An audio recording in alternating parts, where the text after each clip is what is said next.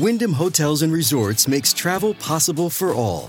Whether it's the long haulers looking for a great cup of coffee, a roomier rest for the on a whim road trippers, or a place to make summer memories with the whole family.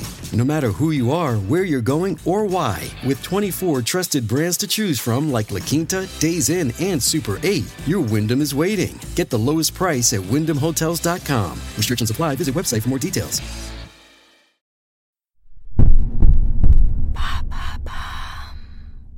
What is wokeism? Thanks for asking. The term woke took off in the United States in the 2010s. The past form of the verb to wake is used to imply an awakening to injustices inflicted upon minorities by an oppressive system. Woke activists call out systemic racism and police violence against groups like Black Lives Matter. Since then, it has become a go to in public and media debates. Its critics say it has become a loaded term, and those who use it often don't understand the true meaning behind it. Even though its popularity is relatively recent, the origins go back further. As far back as 1860, there was a wide awake anti slavery movement supporting Abraham Lincoln, who was running as a candidate in the presidential election of that year. Around a hundred years later, similar allusions could be found in the speeches of Martin Luther King.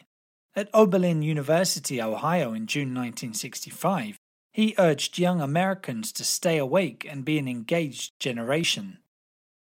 What do woke people stand for these days?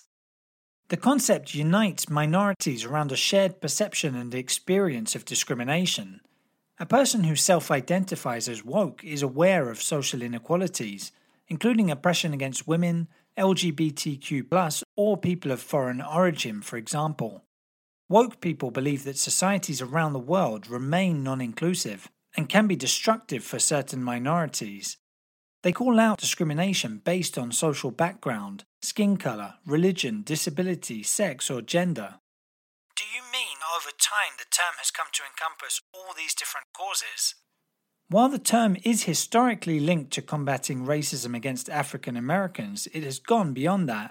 Individuals who claim to be woke today may support any of a number of major causes, like raising awareness around global warming and climate change, promoting gender equality through the Me Too movement, and standing up against rape culture, to name but a few. In other words, woke people are all in one fighters for justice. For them, tackling structural inequality will make the world a safer and better place.